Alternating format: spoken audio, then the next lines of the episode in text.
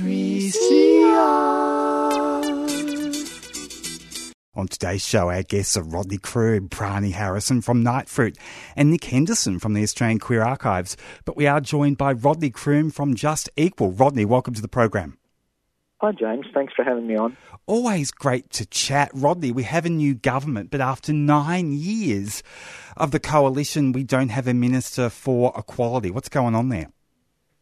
Um, well, the election was obviously a, a, good outcome, I think, for the LGBTIQ plus community. Um, the election result well and truly repudiated the kind of hatred that we'd seen fostered under the previous government. Um, with a decrease in the vote for Katherine Deves in Warringah. That was good repudiation of her anti-trans stance. Um, the religious discrimination bill is gone, or Morrison's version of it, which is great. Uh, Claire Chandler's Save Women's Sports bill is gone, and the ACL's um, the Australian Christian Lobby's campaign uh, uh, failed in the one seat where it might have had an effect, and that was in Bass in Tasmania against Bridget Archer who voted against the religious discrimination bill. So, all up, I think it was a fairly good result, a repudiation of that kind of hatred. And of course, we saw um, a very strong vote for small parties and independents who have very pro LGBTIQ plus policies. But your question, of course, was about the new government, the new Labor government, which also has some pro LGBTIQ plus policies, which is great. Unfortunately, one of them wasn't to appoint an equality minister. Um, now, having an equality minister was Labor's policy, federal Labor's policy, up until the previous election in 2019, when it was dropped by Anthony Albanese. He dropped it after that election when Labor lost, uh, and that was very disappointing. And I think a lot of us were hoping it might be reinstated now that Labor's in government, but it hasn't been. Um, the there are a number of states that have equality ministers or spokespeople uh, uh, Labor, that is. Um, certainly Victoria has and has had for many years, since 2014, I think. Tasmania has, some other states do as well. So it's disappointing that Labor's uh, policy on this is a bit patchy and that we don't have that voice at the centre of the federal government that we might have otherwise had. Has anyone from the government actually explained their rationale to you? I mean, I, after the after the queer phobia and transphobia, during the campaign, but also of the of the of the government for nine years, you'd think uh, we need an equality minister more than ever. Yes, given the, uh, the, hatred that's been stirred up against LGBTIQ plus people um, in the last uh, you know over ten years at least. Um, and particularly the hatred that was directed at us during the postal survey and then these anti-trans campaigns and the anti-school inclusion campaigns, particularly Safe Schools uh, and the religious discrimination bill and all the rest, you'd think that an incoming government would want to focus on, on repairing that damage and setting a positive agenda. Now, in its in fairness, Labor does have a positive agenda. It has um, a commitment to including LGBTIQ plus people on the census, which is great um, funding uh, health organisations to better deal with, particularly with mental health uh, issues faced by LGBTIQ plus people, and to remove discrimination against students and possibly teachers. That one's not quite certain um, in faith-based schools. So that's all great, but uh, we still need that voice at the centre of government if the Labor Party is to adopt, you know, this proactive, forward-looking agenda rather than just reacting to all the culture wars that are launched from the other side. The main argument against having an equality minister that I've heard um, from Anthony Albanese and others is that uh, LGBTIQ plus equality should be a focus for every ministry. And he's right. It should be. But um, that's not the whole story. I mean, if that was sufficient, saying that all ministers should focus on this, then we wouldn't have, as we do, a minister, minister for women, um, or a minister for veterans, or a minister for young people, or a minister for aged care, or a minister for NDIS, we wouldn't have all these, or, or particularly a minister for Indigenous Affairs, we wouldn't have all of these ministers looking at particular um, communities that have faced stigma and discrimination in the past.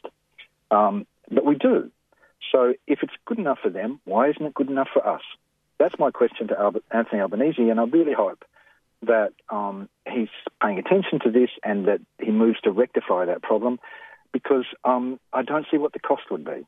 Surely it would be a really positive sign and a, a sign of healing and a sign of overcoming the past and moving forward for him to have an LGBTIQ plus equality spokesperson. Yeah, and if it was good enough under Labor when Bill Shorten was leader, then surely it must be good enough now. It's bizarre. And if it's good enough in Victoria and Tasmania and other states, why isn't it good enough federally? It really uh, it, it, it doesn't make sense to me. I fear that it might be a sign that Labor, uh, when Labor was in opposition and in the run up to the election, it had a small target approach on lots of issues, including LGBTIQA plus equality. Um, I, like many other people, hope that it would abandon that once it reached government and have a more expansive and fulsome agenda, particularly on LGBTIQA plus issues. But this indicates maybe that's not the case. Um, and I hope that's not true. I really hope that Labor's uh, going to abandon the politics of fear and and um, and running away from difficult issues uh, and playing a small target and become um, a party that represents all of us uh, fully uh, and in the way that we all deserve. Of course, Labor has committed to a religious discrimination bill. What do we know about what they're planning? Uh, do we have any details, any timeline? What do we know? Uh, we don't know much at the moment. Um, going on what Labor said in the lead up to the election, and when the religious discrimination bill debate was on previously under the previous government, Labor says that it will um, it will simply prevent discrimination on the grounds of religion, um, and that it won't uh, override uh, existing protections for other people in the name of religion, which is what the Morrison bill did. Um, I hope that that's the case. I can't see any reason why it wouldn't be, um, except, of course, that Labor voted for the Morrison bill with a lot of those overrides, um, or with some of those overrides, uh, in February when, when that bill was debated in the House of Representatives. That was very disappointing. And again, my hope is that Labor's moved beyond that, that it won't be including any overrides of existing protections in its bill, and it will simply be a straight down the line conventional bill that stops discrimination rather than allows it. The um, concern I have in in relation to this issue is about students and teachers in faith-based schools. And this was an issue, of course, that came up during that debate in February, and was uh, and came up a couple of times on the election trail. Labor has committed fairly strongly to preventing discrimination or prohibiting discrimination against LGBTIQ plus kids in faith-based schools.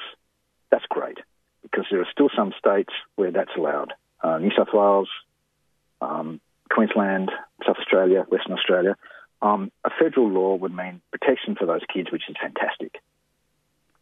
But Labor's policy on teachers is a bit less clear.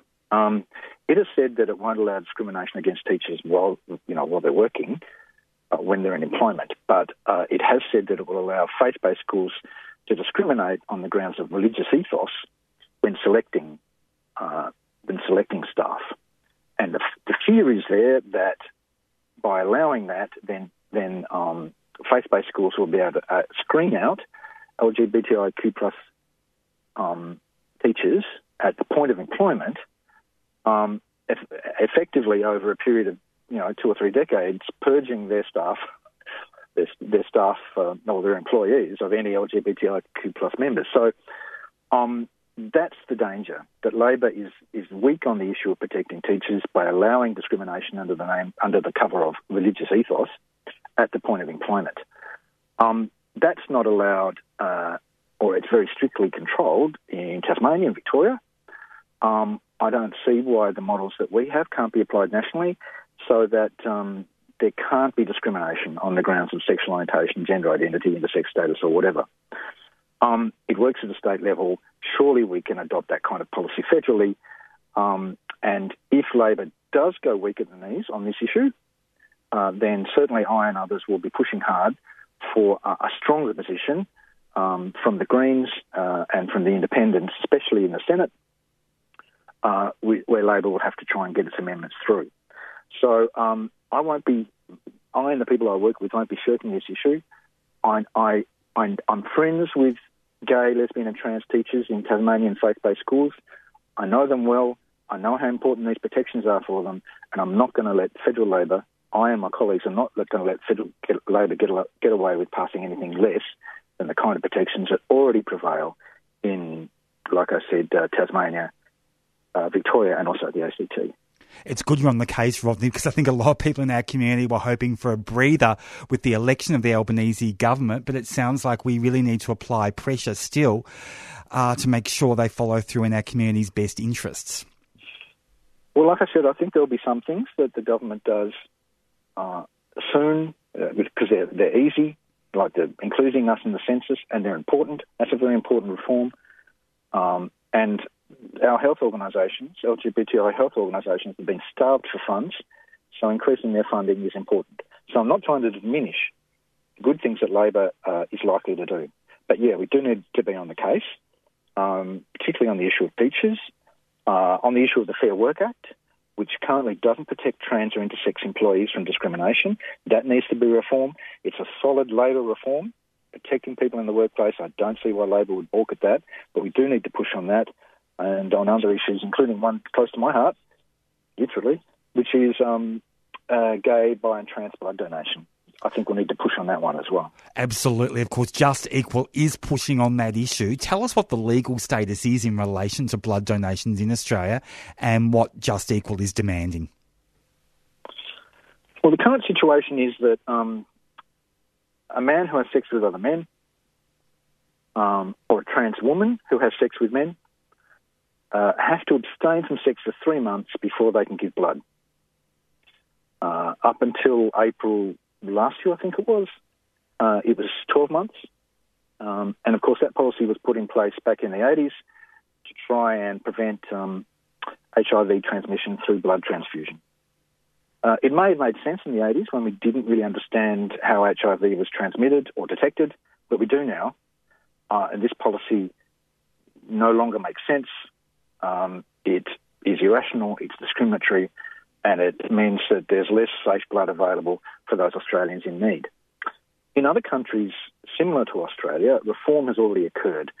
Uh, and instead of having these old bans on, you know, gay, bi, and trans people, instead uh, there's a, what they call individual risk assessment, which is uh, assessing the individual sexual risk of each donor, whether they're gay or straight or cis um, or, or, trans, um, they're asked the same question. Um, there's no discrimination, um, and that's made the blood supply less, less discriminatory. It's meant that there's uh, more more blood available, and it actually means that the blood supply is safer. That last point is, is an important one not to lose sight of because um, in a number of countries, including Australia, uh, the rate of new HIV infection amongst gay men is going down, but the rate of new HIV infection, HIV infection amongst heterosexual people is going up. Um, in Australia, I think those two lines on the graph will cross over sometime later this year. So there'll actually be more straight people new, newly infected with HIV than gay people, gay men. Um, in a situation like that, you just can't afford to have an old policy that says gay risk, straight fine. That no, no longer makes any sense. You need to be assessing everyone for their risk. You don't want to be creating a, a climate of um, of complacency amongst heterosexual people where they think, well, you know, I have sex with someone of the other gender, so it's fine. No, it's not necessarily fine. We need to be assessing everyone.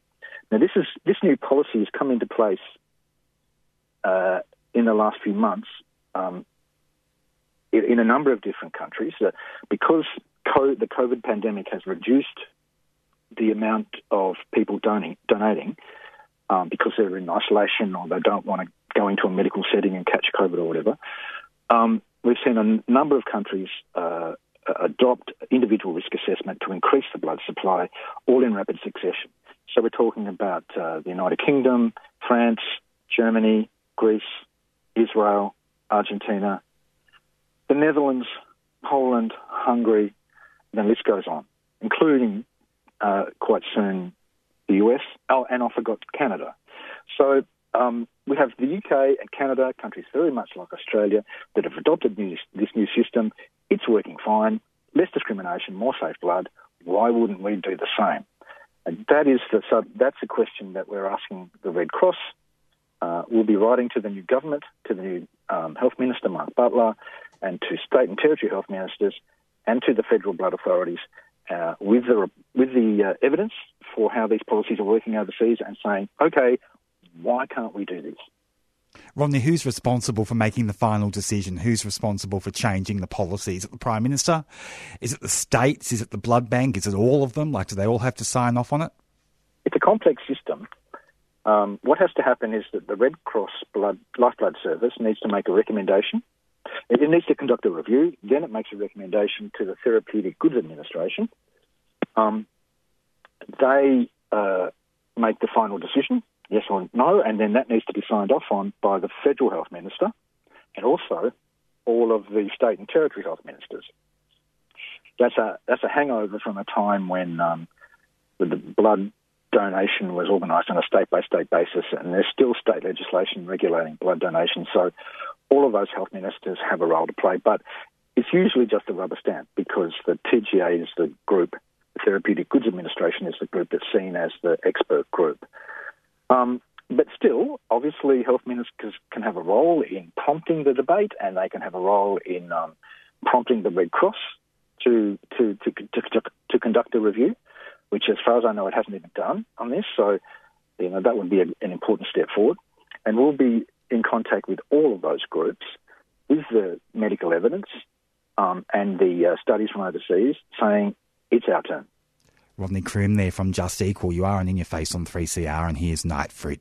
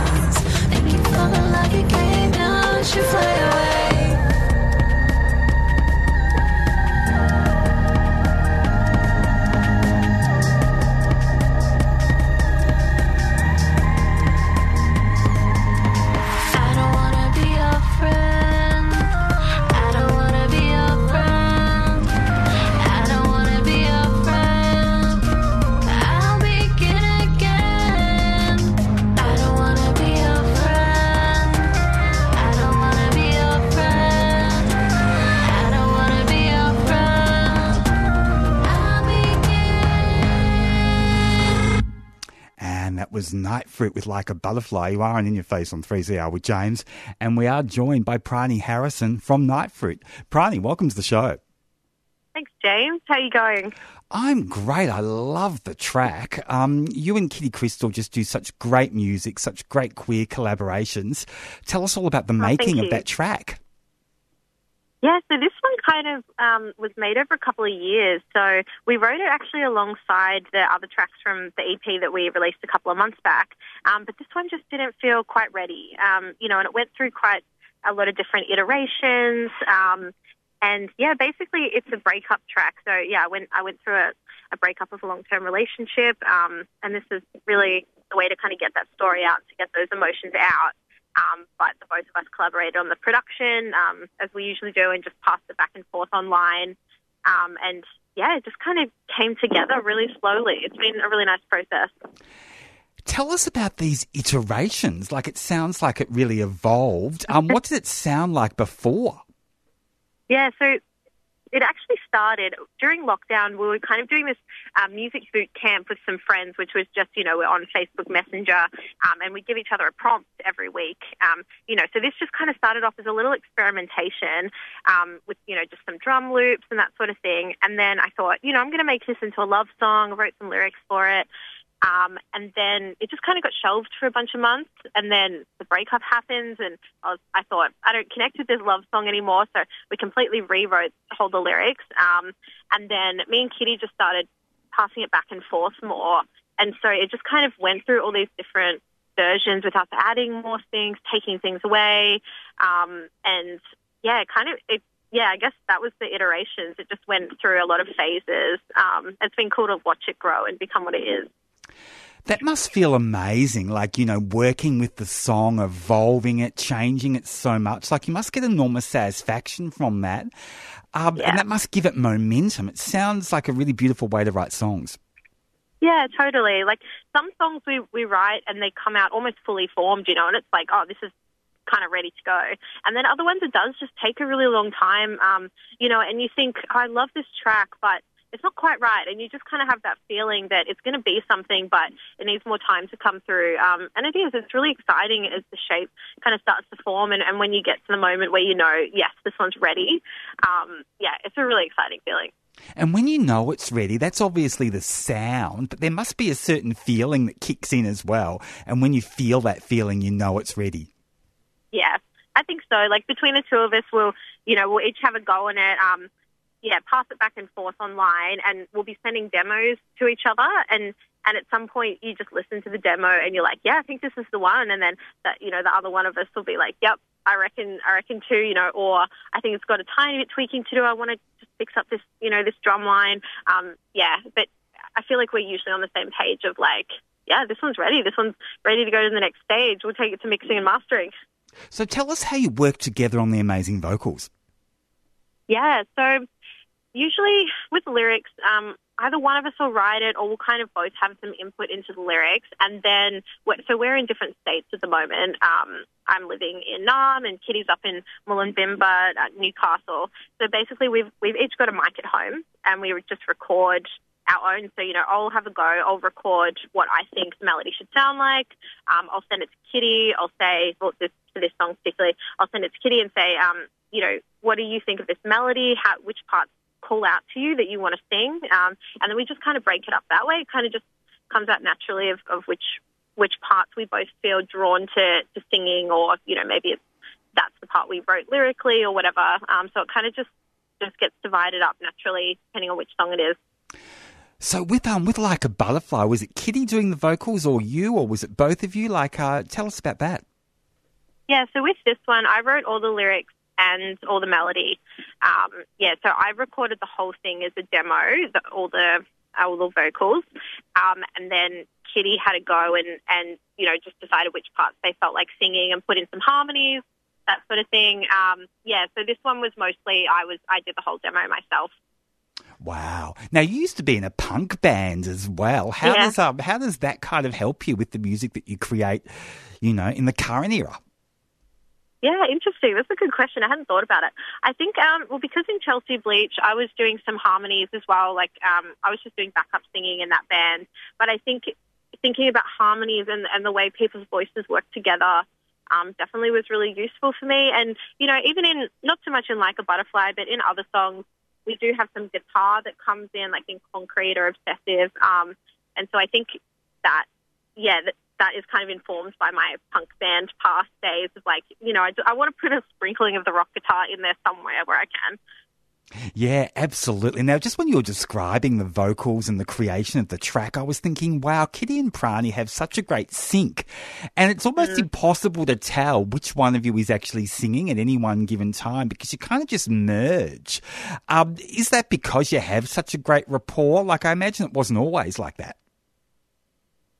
Yeah, I'm just trying to think back. I I think I think because we, we sing in a similar style, um, you know, and we're both using effects on our voice, which probably like melds it all together, um, you know, to have this kind of one sound. But I think, yeah, we, we just are in sync, you know. We have such a similar creative vision and the way we want to sound. And, you know, we both sing in, in slightly different registers. Um, so we figure out the harmonies that way just based on what, what's works with our voices naturally. Um, but yeah, I think they do blend together because we, we have this joke of like the entity that is nite fruit that is kind of, you know, more than the sum of, of our parts. And so I think that that vibe comes out and we both tap into, you know, you could say like an alter ego sort of thing. Um, and I guess that's probably what you're, you're hearing. Yeah. That's, I, that's interesting. I really feel like Night nite fruit is going through a very prolific time after kind of, you know, mm. being like, you know, hibernating like the rest of us, you know, being in lockdown. Now you're emerging. You've done the EP. Now you're doing this new project. Tell us about the new mm-hmm. project. Yeah, you could say we're emerging like a butterfly from yeah. the chrysalis, maybe. um, yeah, totally. I, during lockdown, you know, we, we finished off this EP and did some things, but there were months where neither of us could touch music. You know, it was, it was quite difficult. And then um, just in the last few weeks, um, Kitty especially has been on a roll and just wrote like seven song demos or something. You know, it's just been yeah prolific and it feels super exciting right now. Like I'm so excited about nite fruit and and all the new things we're you know we're we're writing and the new kind of sounds we're putting together.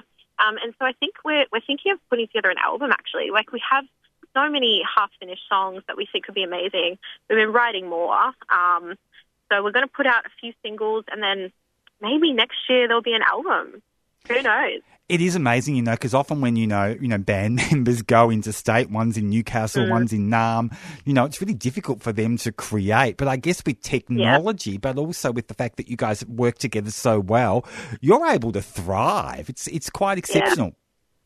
It is, and I think it's the way that we write music anyway. Was um, we found it's actually easier if we do the production separately, so we don't sit down together in the same room very often um, and produce together. We we actually prefer to send it back and forth, so I think it works well that way. And also the fact that we just are best friends, and so we're in contact you know, constantly um, and always messaging each other and, and talking through things. So it's like, yeah, even though we're not in the same place, it's not like we we lost that connection, um, which has been really beautiful. And I think nite fruit's been, you know, yeah, a really beautiful thing for our friendship as well. To even though we are apart, we have this thing to focus on and um, and really bring us together, and we just both get so much joy from it as a creative project. And it's a really 21st century way to make music, isn't mm. it? And it's a way of yeah. doing it where, you know, you don't have to rely on a record company. You know, you don't have to rely on, you know, having the money to hire a studio. You guys are just making it happen. Yeah, totally, totally. It's, yeah, I mean, you know, obviously as musicians, you put a bit of money into gear and stuff, but in terms of, yeah, we we don't have to, you know, pay for managers or anything like that. Um, you know, we we both have a lot of skills that we can actually put into it, and yeah, you can just do so much stuff over the internet these days, like collaborating with people we met on Instagram. You just put things up on, you know, a distribution service for twenty bucks a year, and you get it on all the streaming services. Like it's super accessible, yeah, for sure. And our first EP we wrote on GarageBand, so that's free software. So yeah, it's I, I love it. It's really cool how much more access people have these days. Of course, nite fruit is renowned for its collaborations and nurturing mm. emerging artists. Have you got any collaborations in the pipeline?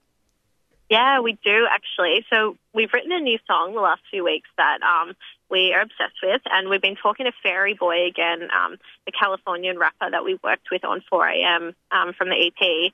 So yeah, we, are going to do another rap. Um, you know, that they'll rap for us for this collaboration. So we're super excited about that. Um, and we have some ideas of people that we want to collaborate with locally as well that have kind of, you know, we've got some feelers out, um, but nothing else locked in yet. But yeah, you can definitely expect more from like more collaborations like that on the album.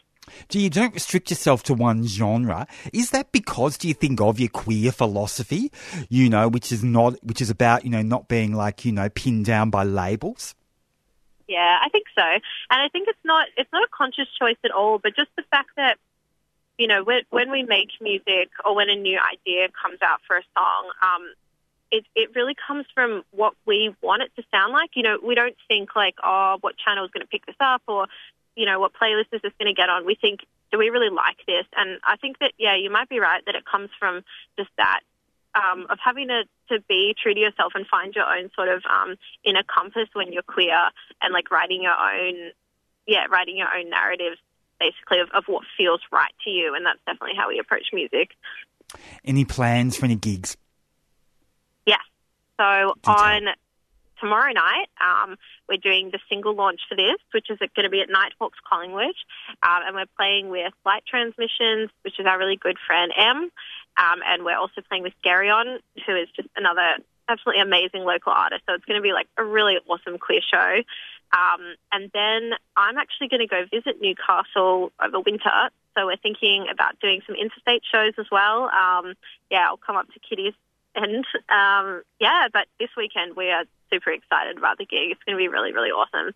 Fantastic. Well, congratulations on your emergence and your kind of upwards, onwards approach and your prolificness as well. I absolutely love Like a Butterfly. Thank you so much, Prani Harrison from nite fruit, for chatting with me on 3CR today the wonderful Prani Harrison there. Uh, part of nite fruit with Kitty Crystal. You are on In Your Face on 3CR, and here's Etta James.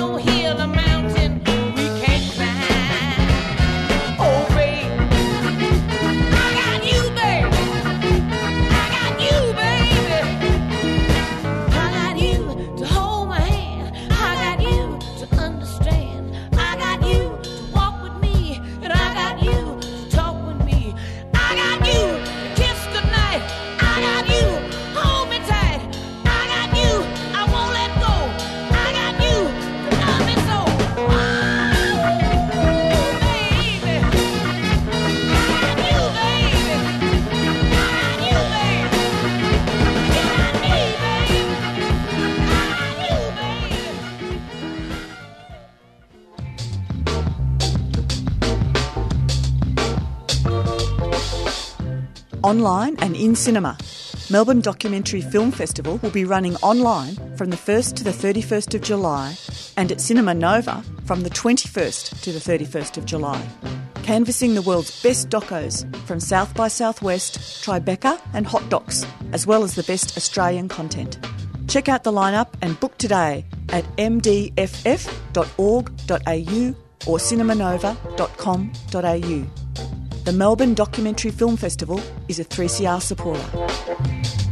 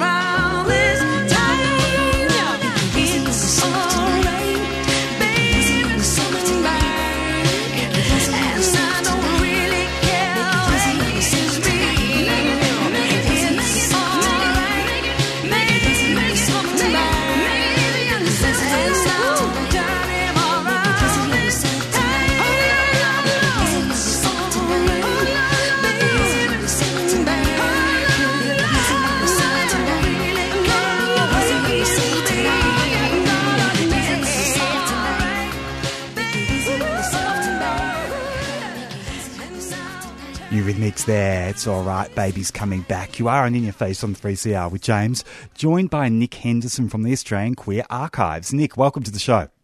Thanks so much for having me.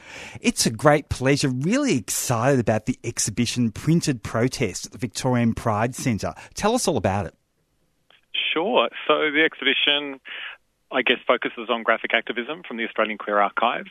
Uh, so it really covers the period from the early 1970s right up to the present. So the archives has a huge collection of graphics, particularly posters. So we've got over 6,000 posters in the collection. Uh, we've also got a wealth of uh, placards from the 1970s onwards and banners. So there's there's a mixture of those throughout the exhibition.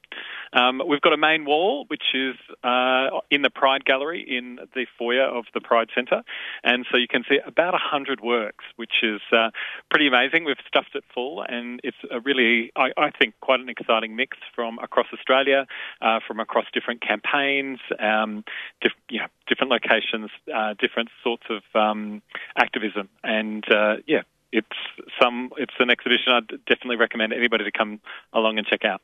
What a great timeline of queer activism in Australia, from, from rallies, um, from you know health promotion campaigns, from law reform campaigns. Just extraordinary. Yeah.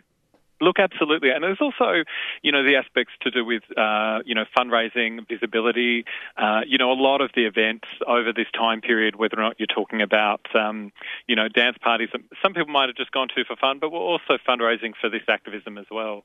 Uh, so we've tried to include a real mix of that. There's also material relating to radio programs, so uh, Two Double X and Gay Day, Stonewall days that were often, uh, I guess, a, a day for uh, communicating the, the breadth of activism happening in communities. Uh, the collectives from students uh, to community groups, um, and really a whole range of issues from that kind of early gay liberation, law reform, pushing back against uh, the conservative Christian right, right up to the present, uh, still pushing back against that Christian right, um, and you know some of those groups, um, I guess, pushing down and punching down on uh, different parts of our community, like the trans youth safe schools, and a lot of those more recent campaigns. And so many great posters about, you know, HIV prevention and education campaigns from AIDS councils around the country, but activist groups as well. One that I loved was the Kissing Doesn't Kill poster, uh, produced by ACT UP featuring Chris Gill. Yeah, look, it's a it's a real classic that one, and and also kind of ties into that international ACT UP um, movement uh, that occurred both nationally around Australia, but also internationally, and inspired by the rise of ACT UP and really pushing for um, reform around access to medication uh, and other campaigns uh, specifically to raise visibility and profile uh, for people living with AIDS and the response in, in Australia. And so much queer activism, of course, happened in the era of posters where they were at the forefront of, of our activism. Yeah, look, you know, I think for a lot of people, you know, they'll see posters that they recognise, you know, posters that could have been up on their walls. Um, you know, and a lot of these, I think more recently, you know, people will see a lot of stuff relating to marriage equality that they might be familiar with. You know, we've got uh, a really wonderful poster uh, or placard that was from marriage equality that one of our volunteers uh, had in the back of their car in regional Victoria as they drove around. So it's it's faded, but it, it was a very heavily used um, placard, and you can see see that sense of youth in a lot of the items in the collection. They're not all pristine uh, copies that were um, put straight, you know, behind mylar and kept in drawers ever since. You know, these a lot of these have been actively used uh, in in rallies uh, and kind of involved as part of that activism. So, putting it all together, Nick, what jumped out to you as you know what's changed the most for our community? Like, you must have seen so much change before your eyes with all this great visual stuff. Yeah, look, you know, it's it, change in lots of different ways. You know, some of that's just, you know, uh, aspects to do with, um, you know, the the shift from liberation as a, as a form of politics through kind of more progressive law reform as a specific aspect of um, of um, you know that activism through uh, you know just things like visibility um, and you know claiming space, um, presenting you know us as individuals. You know the shift from I guess a lot of the screen print and symbolism through to more uh, photographic material, and you know it's more it's it's more being communicated to community often rather than, uh, you know, or more, even more widely than it is uh, before. So seeing that, seeing some of the kind of the continuity in symbols and use, so things like the pink triangle, which was very heavily used uh, as the principal symbol in Australia for activism from the early 70s to the early 90s, and then also, you know, seeing that reappear um, with some uh, material relating to marriage equality when there'd been a gap, and I guess most people would be more familiar with the rainbow flag. Um, so yeah, uh, lots of continuity change, but uh, you know also things that kind of reference back um, into that history of struggle. Did you have a oh my god, I'm so glad we found that moment? Oh, look, absolutely. You know, even I've look, I've been involved in the archives for 15 years, which is you know a blink of the eye in our 44 year history. But there's material that I hadn't seen that you know just going you know meticulously through poster drawers. Um, one of my favourite was actually a poster from the early 1980s, a screen printed poster from the RMIT Gay Collective by uh, Prue Borthwick, who was a um, an illustrator, a designer, also did some really fantastic comics with Streetwise uh, up in Sydney relating to HIV/AIDS and um, First Nations communities. Um, so that was one I, I just hadn't been familiar with before, but really jumped out at me as a as a really vibrant poster. And I think you know also just being able to put uh, similar, po- well, I guess a number of posters from the same movement um, out and on display. So we've got a whole series relating to, for example, the law reform came, a campaign for decriminalisation in in Sydney. Uh, you know, similarly with uh, Mardi Gras and the solidarity activisms, you know, down in Melbourne that were happening. Uh, and probably some of my favourites are the placards because they really show that hand-drawn uh, response. And so we've got this amazing placard from the first trans rights protest in Australia from 1982 in Sydney.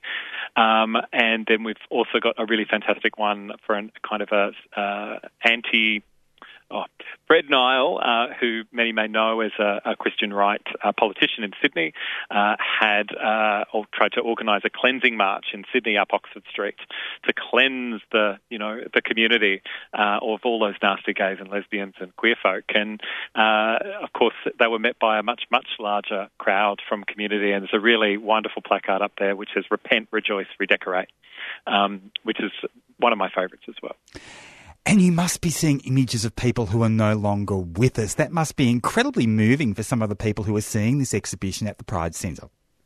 Yeah, look, I think a, number of people have quite emotional responses when they can place themselves at particular events, or you know, often with the HIV/AIDS material, particularly. Um, but also, you know, sometimes it, it, it was the kind of violence meted out by uh, police, often, you know, and, and the brutality that they. Uh, you know, regularly showed, and sometimes the indifference to the brutality that was faced by community. Um, so there's definitely that side, but I think what what's shown more so is probably that sense of um, joy that people experience being reacquainted uh, with histories that they might not necessarily have uh, kept at the forefront of their minds, and you know, being able to see just the, the energy uh, that a lot of these placards and posters represent. Did you unearth something where you went, oh my God, I was there, I'd forgotten about the experience? Like, was there something that moved you personally in particular? Yeah, look, I think, I mean, my personal involvement in community in terms of the activism is really from the late 90s. Uh, so a lot of the kind of um, post 2000 materials, definitely, you know, all of that marriage equality material uh, and safe schools. Um, there's uh, a couple of posters that I was involved in. We did a, a great uh, one, which was actually relating to the archives, where we partnered with Minus 18 and, and Safe Schools, and we put uh, a series of posters uh, that we sent out to 400 schools across Victoria, and that was. Um, how many years ago? That was six years ago, so quite relatively recent. But it was really nice just to also show the inspiration that the archives can play in bringing some of this history uh, to, um, I guess, uh, the youth in our community to help educate them about uh, their own histories that they might not be so familiar with. And you must have unearthed stuff that really kind of, you know, demonstrated how connected our community was in the 70s and 80s to the women's movement uh, and lots of really progressive international movements as well. Oh, look, absolutely. That that's solidarity activism. Uh, you know, I guess, you know, some people, and look, there, w- there was always solidarity, and there was there was also uh, separate communities as well um, that uh, weren't necessarily as interested or active.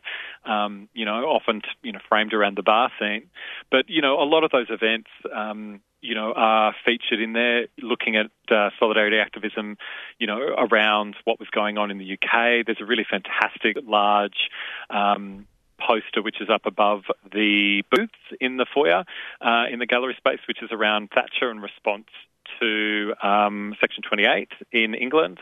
So there's some really interesting international activism there, as well as seeing that kind of international um, side come to Australia. So people like Mary Whitehouse, uh, who was involved in the Festival of Light, coming from England to Australia in the late 70s, and the kind of response to that uh, to that uh, group, but also to her personally as part of her trip around Australia. So yeah, definitely and the sense of community and the depiction of community that these visuals convey must really show how important it is for people to have human contact and organise and do activism together in the same space, same physical Absolutely. space. Yeah, very much so. And that kind of solidarity, the sense of movements coming together, but also that, you know, many of these people were involved in a lot of movements together and that, you know, this is a, this is a movement response. You know, these, um, posters and banners didn't come out of, you know, just one person working alone generally. You're talking about collectives, you're talking about uh, solidarity groups um, and coalitions that were often developed to respond to particular situations. So, yeah, no, it is. It's a really exciting uh, and I think vibrant uh, exhibition to showcase those connections. Do you think it conveys that our community, our sense of community has changed? Um, look, I think it, you know in different ways. I think obviously when you're talking about the 1970s and, and 1980s, the forms of communication that we had at the time, um, whether or not it's posters or or the sorts of print publications that we had. Um, you, know, there, there wasn't always the same uh, ability to communicate um, with the immediacy that we have now. So the sorts of um, I guess, quick responses that happened uh, and can happen now in terms of um, social media didn't always happen back then. There was a little bit more organising and a need to kind of really get the message out, often vis- visually. Um, you know, the rise of community radio, which we've got some great posters in relation to that in the exhibition, you know, provided an additional outlet. And so, you know, uh, 3CR being very important in that history as well Two Double X to SER um, to really uh, improve that kind of regular connectivity uh, between community um, is is there. And thank God for the archives. Like when I hear this, I think, thank God we have this resource called the Australian Queer Archives. It's been able to, you know, give us the infrastructure and collect all of this stuff over the years. Yeah, look, uh, the I you know, obviously I'm biased because I'm involved, but the archives are really an amazing resource for community. Um, we are all part of community and we see that the organisation is very embedded in our communities. Um, we're here to support the community, to document and preserve uh, their history and to provide that for uh, research, for creative response, and for all of these. You know, last night we had a really wonderful group from Minus 18 Leadership Program come into the archives, and it was really exciting seeing, um, I guess, young people uh, half my age uh, to you know come in and really engage with the collection and see that this is theirs, that this is part of their history, um, and that they can connect and access and use that as well. Nick, give us those details so people can rock along and see this wonderful exhibition. Sure. So uh, the printed protest, graphic activism from the Australian Queer Archives exhibition, uh, is on uh, from now up until the 30th of June. So it's at the Victorian Pride Centre in St Kilda, um, and it's accessible every day of the week. Uh, so just pop along either to uh, the Australian Queer Archives website or to the Pride Centre, and you can find a little bit more information, or you can just rock up and check it out for yourself. Nick Henderson, congratulations on the exhibition. Congratulations on the archives collection of all this amazing material. Thanks heaps for joining me today on 3CR. Thanks so much for inviting me. Nick Henderson there from the Queer Archives. I am out of here. Jacob is up next for the Friday rave. He's about to come into the studio. Taking us out is Lady Gaga with Alice. We'll catch you next week on Your Face.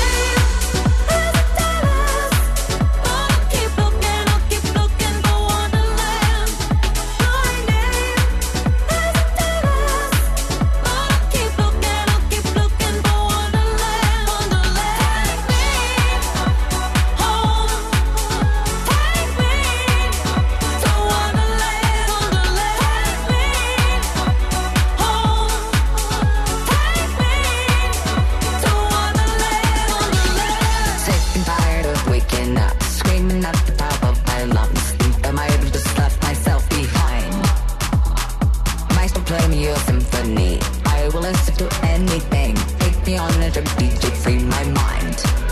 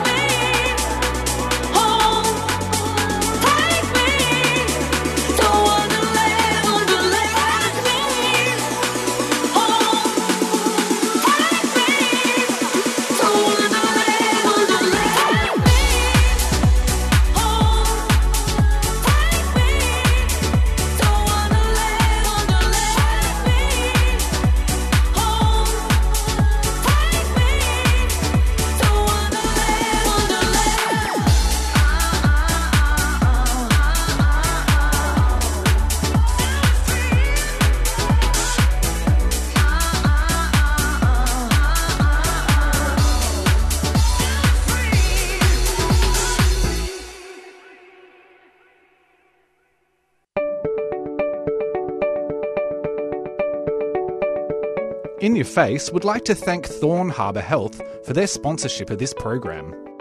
Thorn Harbour Health envisions a healthy future for our gender, sex, and sexuality diverse communities, a future without HIV, and a future where all people live with dignity and respect.